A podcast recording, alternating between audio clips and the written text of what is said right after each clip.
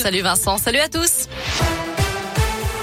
À la une, Étienne Blanc quitte sa fonction de président du groupe Les Républicains à la mairie de Lyon. Décision prise après la polémique suscitée par son interview dans le journal du dimanche, des propos ambivalents sur le régime de Vichy.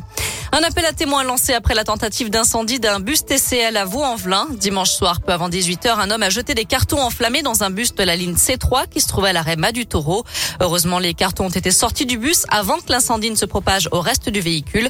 Une scène qui a été filmée et largement diffusée sur les réseaux sociaux. Aujourd'hui, les policiers cherchent des témoignages afin d'identifier le mis en cause. On vous a mis toutes les infos sur l'appli Scoop et radescoop.com.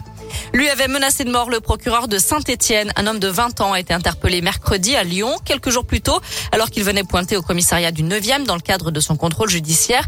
Il s'était excusé auprès des forces de l'ordre d'avoir envoyé un mail menaçant au procureur de Saint-Étienne, mécontent de son contrôle judiciaire. Des faits qui se sont avérés justes. Il devait être jugé aujourd'hui par le tribunal de Lyon.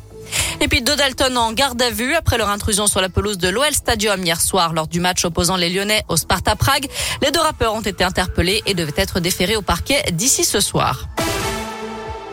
Dans le reste de l'actu, prison ferme pour Alexandre Benalla, l'ancien proche collaborateur d'Emmanuel Macron, a été condamné à trois ans de prison, dont un an ferme, sous bracelet électronique, pour avoir commis des violences en marge des manifs du 1er mai 2018 à Paris.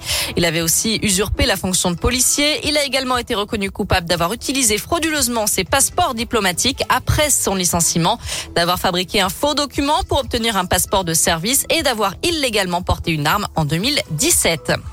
Allez, un mot de sport et du foot avec la 13e journée de Ligue 1 ce week-end. L'OL joue à Rennes dimanche soir à 20h45. Les Lyonnais qui ont battu les Tchèques du Sparta Prague 3-0 hier soir en Ligue Europa.